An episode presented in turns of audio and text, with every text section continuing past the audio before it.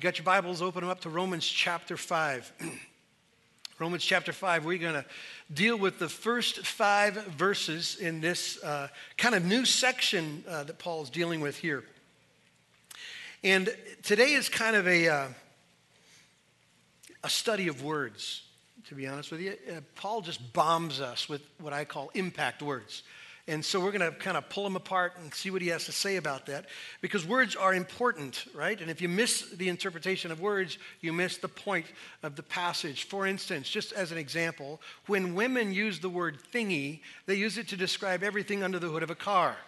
We got a problem because that's the word I use for that cooking drawer next to the stove. I have no idea what that thingy is, but we got to get the words right. So Paul's dealing with what I call impact words here to make his point uh, about this wonderful story of the gospel.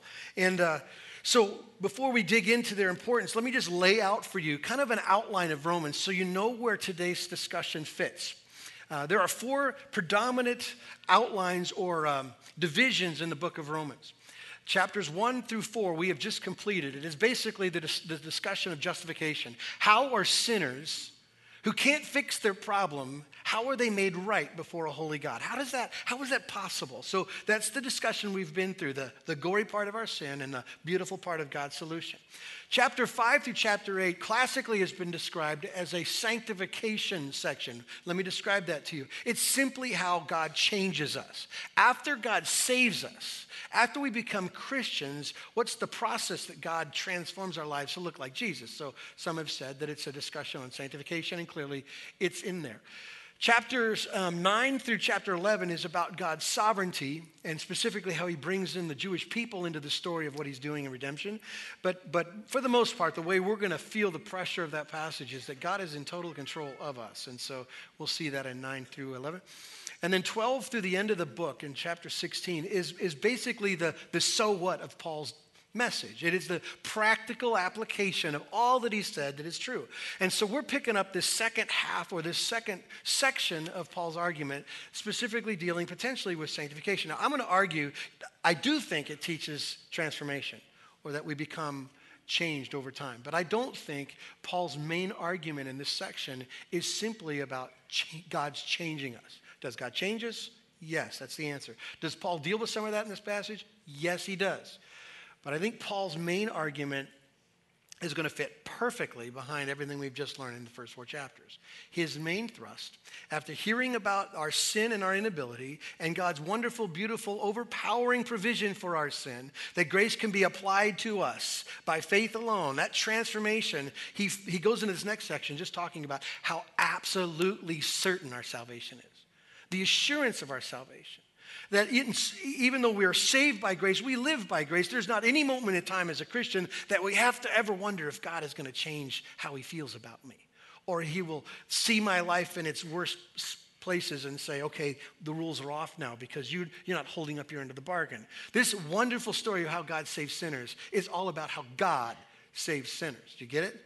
And so in this passage, we see the, the depiction of our assurance how confident we can be as, as sinners saved by grace. And so let me prove my point. There's a couple of um, observations you can make of even this section to kind of prove that point that Paul is making. In the beginning of chapter 5, verse 1, he's, he simply starts off, therefore, since we've been justified by this faith, the transformation that we've just talked about, look how he says, how it includes, now we have peace with God through our Lord Jesus Christ.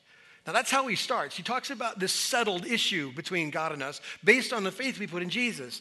The way he finishes this section in chapter 8 is the section we, we all love What shall separate us from the love of Jesus? And his answer is nothing. And he goes on a long list of all the possible ways someone could be separated. He says, not, that's not strong enough to separate from the love of God. So, in those parenthesis thoughts in chapter 8, end of the chapter, and the beginning of chapter 5, he is wrapping in the totality of how certain our faith is in Jesus. So, stop for a second. I think the church has always struggled with spiritual insecurity. You could be sitting here today going, uh, I remember when I had those moments of doubt and absolutely certain that the life I live or the life I struggle with is one that God will not tolerate. And so, in spite of what I confess, in spite of what I believe, in spite of what I've said I've put my trust in, I'm, I'm certain God's going to change his mind because nobody, nobody could love somebody like me. I think the church has always struggled with the, the, certainty of their salvation because they anchor it based on feelings or they anchor it based on their life and their behavior. And neither one of those we've been talking about in the first four chapters are what merit a relationship with God. God is the one who moves on sinners. God is the one who transforms sinners. God is the one who holds on to sinners. And God is the one who secures sinners. Amen? And so the only thing we bring to the equation is the sinner part. We're the object of God's affections. And so that transforms everything. And so Paul is just overwhelmed with it. I was sitting in the back going, okay, I need this message. Like if you weren't here today, I'd preach it anyway, because I need this message. Because the reality of it is, there is so much opposition to standing secure in what Jesus is and who, what he's done for us. And so if you get anything today, if you're just hanging on by a string, you know, you're one of those people who decide to go to church because all hope is lost. Well, it's not. In Jesus, there is overwhelming amounts of hope, and that's Paul's argument in the first five verses, okay? So we've dealt with that. One other proof that this is kind of Paul's thought is Paul goes from being justified by faith to being glorified like Jesus. And in his, in his depictions of that, he skips the idea of sanctification, like he does in chapter 8, verse 30, when he says this. Tell me if you haven't heard this before. And those whom he predestined, he also called. And to those he called, he also justified. And to those he justified, he also what? Glorified. We go from justification to being like Jesus without a mention of how God transforms us in the process. I think that's Paul's point here. Does he transform the church? Yes. Does he confront sin? Yes. Does he build us up day after day? Do we come, become more like the image of Christ in time? Yes. But that's not Paul's main thrust here. He's trying to say that whoever he starts with, he will finish with. Amen? It's certainty of our salvation. So those are the two proofs. And, and James Boice, kind of making his point about this same passage, says this Is it not the case that the reason he doesn't mention sanctification is that he's not chiefly concerned about it? and that these chapters are actually focused on another matter altogether, and that is the matter of assurance of salvation. So let's read the first five verses. Let's pull it apart. And I want you to have your head up for what I call the impact words, because we're going to talk about these words um, this morning. Verse 1 Therefore, since we have been justified by faith, we have peace with God through our Lord Jesus Christ. Through him we have also obtained access by faith into his grace, in which we stand, and we rejoice in the hope of the glory of God. More than that, we are rejoicing in our sufferings knowing that suffering produces endurance, and endurance produces character, and character produces hope. And hope does not put us to shame because God's love has been poured out into our hearts through the Holy Spirit, who He has been, who has been given to, to us. Now, hopefully, you spotted a couple of those impact words. The first one I want you to notice is the word peace. Um, he starts out with therefore, because everything he's been telling us about how man, sinners are justified is true. Therefore, we have now peace with God. Now, I want you to notice that he didn't say peace of God, and there's a big difference here. And I'm going to suggest to you that what he said about peace with God is far more important than the peace of God. So let me, let me describe what I mean by the difference. A very wise, wise philosopher once said, Life stinks, then you die. Okay? Now, they're simply describing the human experience. And I think if you're all you're looking at is the pain of life and the consequence of sin, you go, yeah, amen, brother, that's right. Life stinks, it's hard, it's all uphill, then you die, come Jesus quickly, right? So that's, that's a perspective that you can have with this. It is true that there is sickness and there's pain and there's suffering that, that people cause us and we cause others. There are broken relationships and divorces everywhere. There is all sorts of things out of control worry and stress and anxiousness. Is that true? Yeah, it's true. And because it's true, people are always begging for peace. I, I need this to go away. I need this to start. I need this to stop. People will do anything for peace. You've heard Tom say many times that people will sleep around for peace and people will smoke peace and try to snort peace and they will try to divorce for peace. The point is that people, sinners, expressing their sin, carry the weight of those decisions and they hate the life they've built and so they try to fix it. They're on a hunt for peace. Who doesn't want peace? Who, who doesn't want the settledness of heart?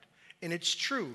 And as believers, right, we're, we're not stupid. You don't have the privilege of ignorance. As a Christian, I have to define that because I don't know who's here this morning, but as a Christian, a person who understands their sinfulness in light of a holy God who comes by repentance and faith to that holy God, saying, I can't do it, I need help, I need Jesus. They receive by faith the work that Jesus has done, and they're now transformed. They're saved, they're born again, as the Bible says. As a Christian, we know that there is this peace, this supernatural, hard, unexplainable version of settled heart that happens even in difficult circumstances, don't we? Like you, we love those stories. Those are the stories we put on video and you tell the testimonies you have where people have just gone under the knife for, for all sorts of things and yet they stand there and go, but I believe in Jesus. And I'm holding on to Jesus. And you go, wow, that's like unexplainable. Well, that's the peace of God that, that Paul talked about in Philippians chapter 4, right? When he says, don't be anxious about anything, but in everything by prayer and supplication with thanksgiving make your request known to God and the peace of God, which surpasses all understanding, will guard your hearts and minds in Christ Jesus our Lord. That peace, man, I need that peace. You need that peace. We all love that peace. In fact, we need the peace because we're probably the biggest problem with our anxieties. We create most of them. So, is there a supernatural, unexplainable, settled heart in difficult times for believers? Is that true? Yes, of course it's true. That's what Paul says in Philippians, it's true.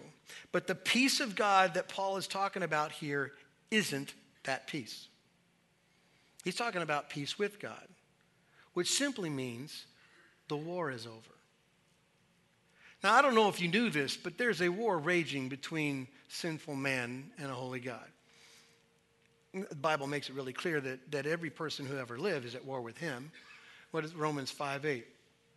that God loves us in spite of our warring ways. God has, um, while we were still sinners, at enmity, at war, at conflict with God, Jesus saved us, right? Uh, we want our own control. We want to be our own God. We don't want to have anybody dictate the terms to us. And so every person who's born is born in a re- rebellious soul at war with God. And you probably know that, right? You probably already know that's in your heart. And that's a huge problem for a couple of reasons. One, it's stupid, and you will always lose the war with God. Okay? So you're at war with God, but little did you know, and maybe most people don't tell you, but God's at war with you. This isn't the happy go lucky, go, you know, have a great day sermon part of the message, right? This is what we've been talking about for four chapters if you've been paying attention. The word that Paul uses for the war that God has for sinners is the word wrath. Have you heard it a couple of times in this in these sermons? For instance, in Romans chapter 1, for the wrath of God is revealed from heaven against all ungodliness and righteousness of men. That's the war of God against you and me. In chapter 2, he says that we're storing up wrath for ourselves on the day of God's wrath because of our unrighteous hearts. He also says that there will be wrath and fury for the unrighteous. I'm not looking good in this story, by the way. Um, that the unrighteous will, God will, in his righteousness, inflict wrath on us. We saw last week in chapter 4 that those of you who try, and people always have tried, morality or good enough or law or something like that, to offer to God as a, as a solution to our sin problem, God says, well, the wrath of God resides on you for that. So God has been using this, this term, his wrath, to describe his active war against sin. And if you sit here today and you go, I, I, know about Jesus, but I don't know Jesus, well, then the conflict is still going on. You're still at, in, in rebellion against him, and God's wrath abides on you. The war exists. Now, that's a, that's a true statement. But Paul tells us here in chapter 5 how that war is, is won, and that is that Jesus, see the, see the end of verse 1? That we have peace with God through our Lord Jesus Christ. In other words, Jesus took God's war for us. Jesus bore the fury of God's righteous anger towards our sin. He took it 2,000 years ago and didn't blink. Every single drop of every bit of God's wrath stored up righteously for all of my thoughts, past, present, and future, all of my motives and all of my actions and all of yours. God in his righteousness is stored up and he dumped it on Christ. You understand why Jesus, when he hung there, why he was sweating drops of blood? the agony of bearing the, the war of God for our souls is unbelievable. And yet, here's what, here's what Paul says to us after that wonderful story of justification it's settled. You have peace with God now. The war is over, and the outcome is unbelievable. Every spiritual blessing God has is ours now and for eternity. So when the Bible depicts how our life is cha- changed because of Jesus, it uses this kind of fruit of the Spirit discussion, you know? love and joy and peace and patience and kindness and goodness and gentleness and self control. That is impossible apart from God. Because I didn't have any peace before, and I was an angry man before. There was no faithfulness in me before, and all these things, all these things described by James about the Christian life are all the blessings of God now. And by the way, church, there is a future blessing of glory. Someday, all the sin will be dealt with, and we will truly be transformed into the image of Jesus. Amen. There's a future hope for us. There's peace with God. And I think what Paul is talking about here, the thrust of this passage, is that there's an absolute security, a settled heart in the heart of a believer, because there is now no condemnation for those who are in Christ Jesus. And nothing can separate you from the love of God. Not one thing. Not one thing. Do you believe that? Okay. Let's pick apart the words now. That was peace. There are six words remaining in verse 2 that are that need some color. We're going to come back to one specifically, make a point, ask some questions, okay? So here are the four words or that we're going to start with. The words are in verse 2, access, faith, grace and stand, okay? Let me read verse 2 again and you can see if you can spot it.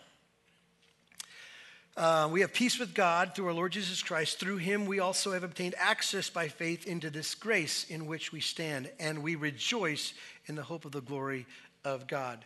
The word access simply means the right to enter or the freedom to enter. And if, you, if you're paying attention to verbs or tenses of verbs, how, uh, how Paul describes the access, the when of the access, he talks about it as a past tense activity, like it, you have obtained it.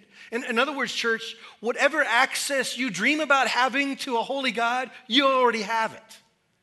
There is nothing stopping you from intimacy and proximity to God and all that He has and all that He knows of you. You can come fully exposed and be fully accepted. You have full access to Him right now. Jesus doesn't have to do anything else. God doesn't have to do anything else. Whatever you need to be as close as you can be to a sovereign, you already have. Amen? That's the first word, access. We're going to come back to that. The second word is faith. We have peace through our Lord Jesus Christ. We've ex- obtained access by faith. We've been talking about faith for several weeks now, but it's our faith in Jesus. We said last week that your faith is only good as the object, right? Like if you believe in the wrong thing, you're still stupid, okay? But if you have your faith and trust in what God has done and who God is, then your faith is placed in the thing that can hold you up. So uh, we understand that God has made promises. And so we believe in those promises, and we understand that God's promises are anchored to his character, that God would have to cease to be in order to break these promises to us. And so we have faith in his certainty, not necessarily ours, okay? Here's the third word it's the word grace. Now, we've been talking about grace a lot, and last week I gave you this definition, but I want to clarify what I think Paul is saying here. We talked about grace this way that it's unmerited favor or unearned favor, right? Getting what you don't deserve. I think Paul has something totally different in mind here because of that little word in front of grace, this grace. Paul is referring to something specific in grace, like some type of grace here. So let me, let me make my point, okay? Um, he means something other than unmerited favor here because everyone gets unmerited favor. Now, not unto salvation, not everyone's going to get saved, but the fact that you can be at war with God and breathe one more second means you're getting grace, right? Because shouldn't the Holy God just crush you immediately? It's okay, you can answer you know. Yes, right? The fact that unbelievers and God haters eat says there's a God of grace. Everything we get, breathing one second, enjoying life, having children, living in a house, driving cars, being able to think, all is God's grace. But Paul is talking about a specific grace here. And he's talking about the redemptive grace, the justification grace that, that we've been spending the last four chapters on. The gracious act of God that takes sinners who can't and makes them children of God. And remember, we've been talking about this, and this is kind of churchy words, but I'll explain it this imputation thing. or the transfer of accounts thing that sinners on their own have a debt, a ledger debt that just can't be paid. And Jesus, when he died, took that debt on himself, and God targeted your sin in Jesus. And then God gave us the righteousness of Christ. And so now my, my account now is full of holiness. And God does that work for us. That's the grace that Paul is talking about here the grace in which we stand, this permanency of, of what God has provided by paying for our sin and granting us righteousness. Now, I want you to see the word stand here in verse uh, 2. It's simply referring to our position with God. Ephesians 2, Paul, again, the same writer, talks about our life before Jesus and says we were all children of wrath. I mean, that's it. We are the objects of God's anger. That's not a fun depiction. But what God does so perfectly in Jesus that he changes us from objects of wrath to children of God. Right? How great is the love the Father has lavished on us that we should be called the what? Children of God. God's love overwhelmed, overflowed, overabounded in our life so much so that God doesn't see me as the broken, twisted, rebellious one I am. He sees me as his beloved child. And every bit, every bit of the benevolence, kindness, and inheritance of God for me is, is mine. That's a wonderful story. Those are the four words, but I want to come back to access and ask you a couple of questions regarding this, okay? Remember, we said it, it means the right to enter. So here's the question Do you act like it? So if Paul says, because you've been justified by faith through grace, you now have peace with God and access to all that God provides. So, real simple question if that's a fact for Christians who trust in Jesus, church, do you live like it? Do you live like you have access? This last Tuesday, we had a staff meeting, and at every staff meeting, we do devotions together, just kind of encouraging one another. And this week, I asked Neil to give us devotion, and Neil went to the Old Testament, surprise. Um, and he used the illustration of the tabernacle to make a point about how we do ministry under and in the power of God. Great illustration. And he said, you know, here's the tabernacle. There was this outer court that was accessible to everyone. It's where all the sacrifices took place, all the gore, all the busyness of people. And then there was this holy place. And that holy place is where priests would go daily to offer sacrifices, but only priests would go. And then there was this special place, the Holy of Holies. It's a place where God's presence would hover above and hover in, and nobody went in there. One day a year, the Day of Atonement, a high priest would tether his leg and walk in there to offer a sacrifice to say, God, please don't treat us as our sins deserve. Okay? When Jesus died on the cross, in the temple, there was a veil separating the most holy of holy places where the presence of God was, separating him from people. And you know the story. The temple, when Jesus died, this veil, this thick veil, was torn in two. Too tall to reach by any man and too strong to tear by any man, but God tore it, saying one thing. Now the holiness of God is exposed. And the accessibility to God is available to everyone. Not just a high priest once in a while, and you better be clean, but dirty people covered by Jesus can have God. Do you understand that? We get, we get God. We get accessibility to the presence of God in our life. So, question Do you live like you have access? It seems to me that, um, I mean, I talk to many, too, too many people who spend their lives um, living in fear afraid that if I get too close to God, He's not going to like what He sees. And after all, he, you know, if I, if I get too close to God, He's going to see what I love most, and I don't want to let go of what I love most. And so I don't want Him to see me, and I don't want to give it up. Um, and so we live in fear. We're afraid to come close. And here's what the scriptures say Hebrews says this. Therefore, brothers, since we have confidence to enter the holy places by the blood of Jesus, by the new and living way that he opened for us through the curtain that is through his flesh. And since we have a great high priest over the house of God, let us draw near with a true heart and full assurance of faith, with a heart sprinkled clean from an evil conscience and our, and our bodies washed with pure water. That phrase, let us come near, is the same idea of access that Paul is saying here in chapter 5. So, do you live like you have access, or are you guarding a whole bunch of fear? Like, I can't come close to God. He's not going to like what he sees. Or I can't come close to God because I'm going to have to give up. I'm going to have to let go. I'm going to have to actually believe him. Do you pray like it? That'd be a good question to ask. Like, for instance, there used to be a clear, visible depiction of God saying, You are not like me, not a little bit, and keep out. Okay? But when Jesus died, that whole veil thing, God says, Come here. Come close and lay all of your burdens on. Give me your story. Give me your story because there's nothing I don't already know. And clearly I have the power to, to provide.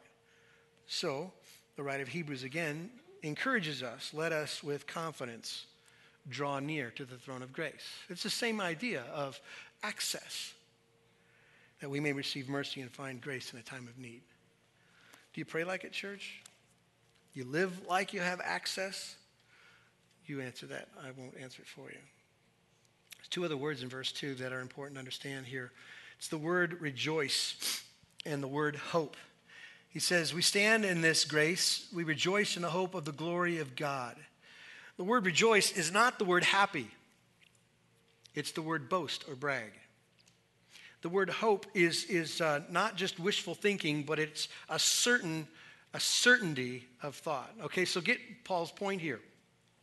Paul says that one day this already reality will be visibly seen in our lives by transformation and we'll be glorified people looking like Jesus. And Paul's just simply saying to the church, be certain of that. Brag about that. In spite of all the things that you're in and under, all the weight of sin in your life that you continue to perpetrate, brag about Him and that story and not your own. Make sense? Boast in Him. There's no more war, there's no more wrath. We get to come close. Amazing as it is, there's total transformation in our future. Now, I don't know if that does anything for you, for you but it does something for me because I can't wait to be different. I can't wait to have all those tendencies of mine just kind of evaporate into holiness. Right? So, now I told you in the beginning that I think Paul's point in this passage is all about assurance of salvation. And his words are really powerful. He's talked about peace with God, and he's talked about that we have access to God, and that we can stand as the children of God, and that ultimately we boast in the certainty of the glory with God. But he adds one more reality to, um, or certainty to our faith. And that is this one way to be certain is Christians rejoice in suffering. Did I really say that? Yes, I did. So did, so did God. So, verses 3 through 5, let me read it again. Christians rejoice in suffering. So, if you want some authentication of the reality of God in your life, Christians do well with pain. Here's what he says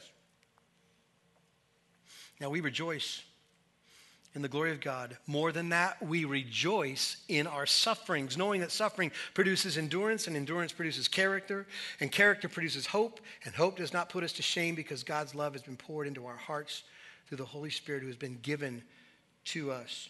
Before we unpack what he means by this, uh, this hoping or, or, or, enjoying the sufferings of God. Let me describe quickly what Boice talks about in the differences of suffering and how God uses it.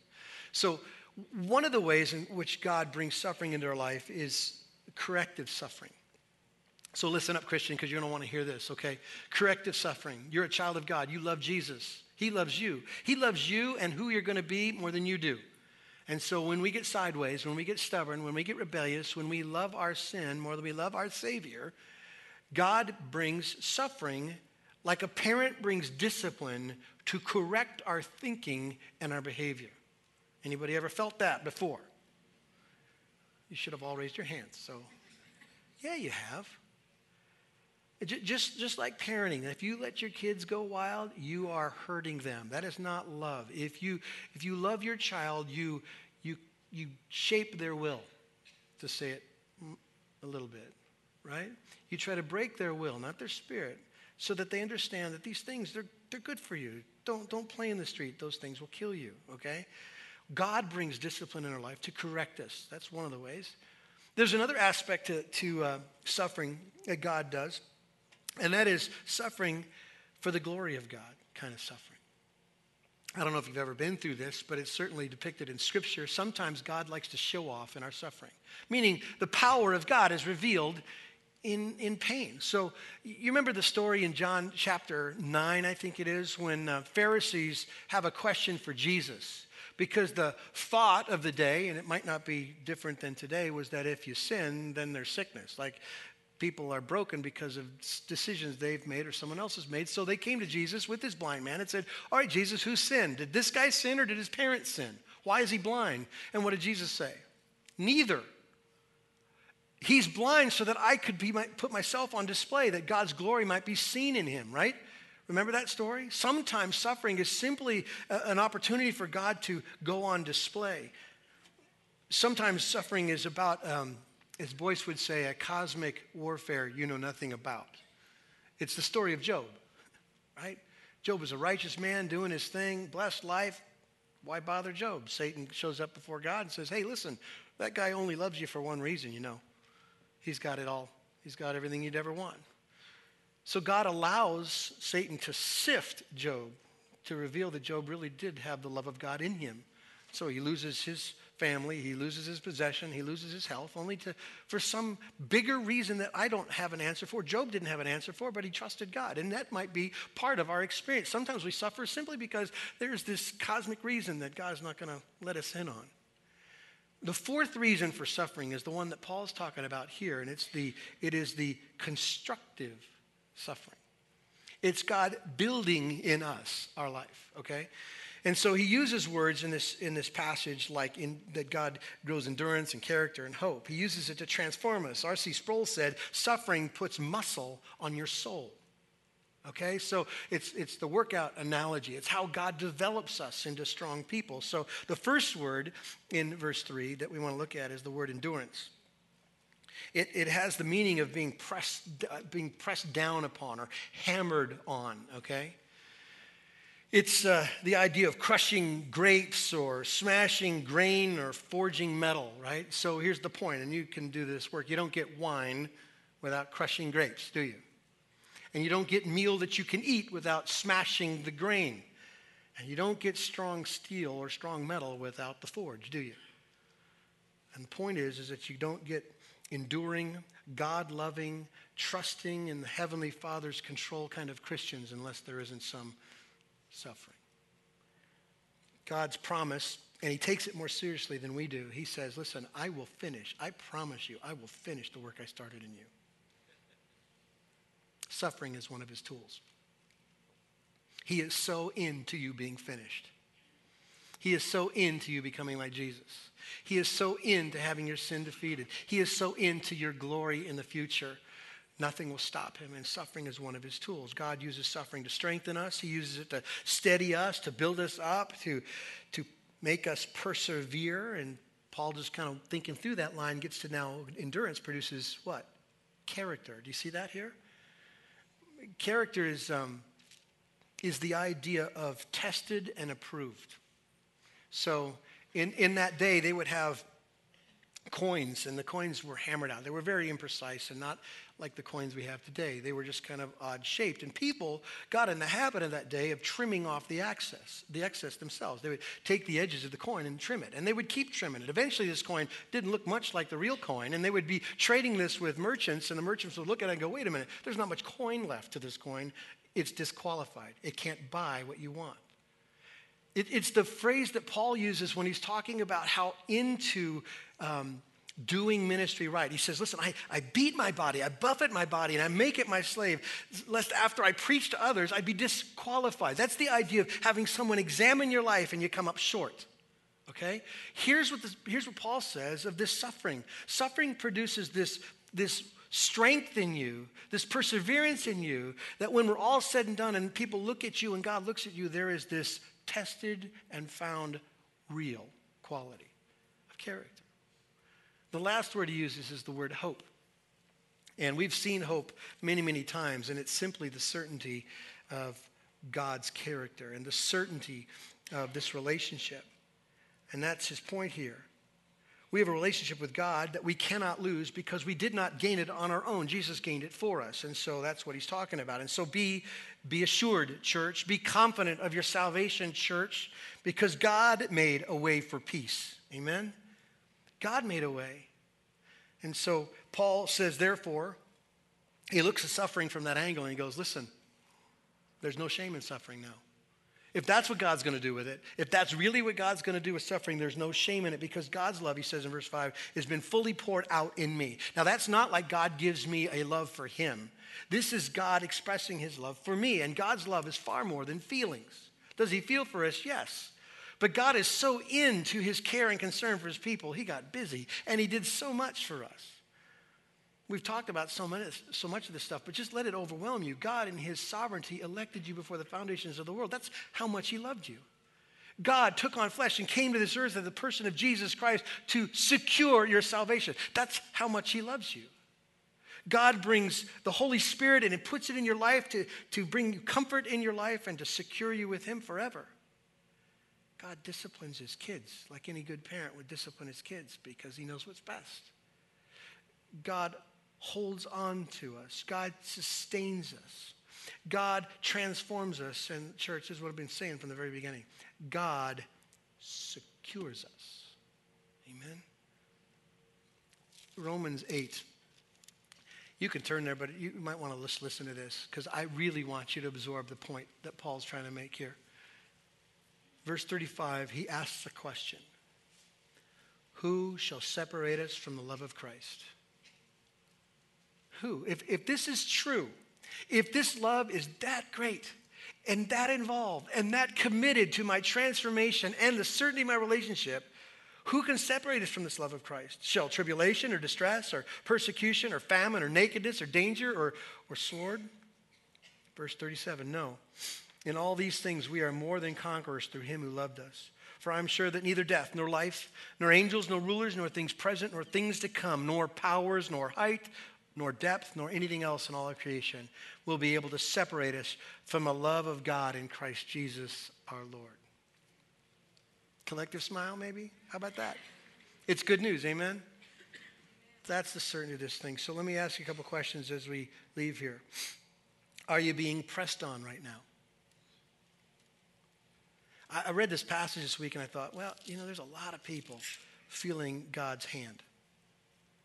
They don't like their story. They don't like their circumstances. They're, they're certain that they need something that God isn't providing, that God has dropped the ball on them, that the, the place they live, the people they live with, and what they have isn't what God provided. And so they want out. They want to change the story. So, my question to you is this Are you being pressed on right now? And are you choosing to deal with that pressing of God by coping or controlling or complaining? Then you're missing Paul's point altogether. So, my encouragement to you is surrender to a war you're going to lose, okay? You can't, you can't go at odds with God when God is so deliberate in making you like Jesus. So, if there's an area in your life you're going, man, that's the one I'm holding on to, I'm not giving that one up.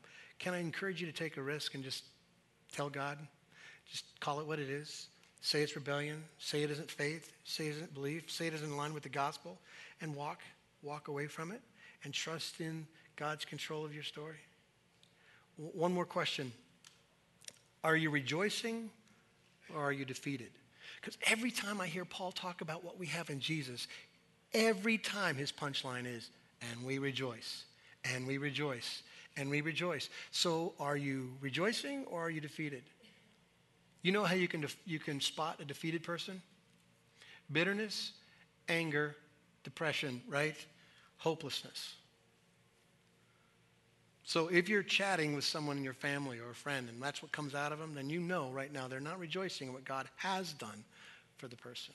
They're overwhelmed with whatever particular part of their story that they're perpetrating in their life.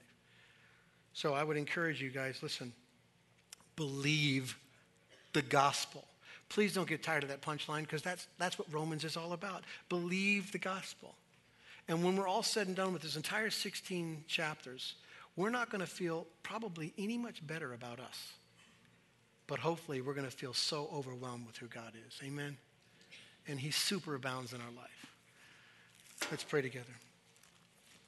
God, I thank you for the truth that you hold on to your kids. You're faithful to bring a, a, a shaping suffering to our life that you're the one who starts the work and you're the one who makes the promise to finish the work, and God, you will finish it. So I do pray for us, your church. I pray where we are doubting or in fear or in control. God, that you would just reassure us that the work that you have for us, the work that you have in us, is a work we can trust, a faithful work your Holy Spirit to make us like Jesus. God, that's really what we want. Help us to believe that. Help us to submit to it and rejoice in it, we pray. Amen.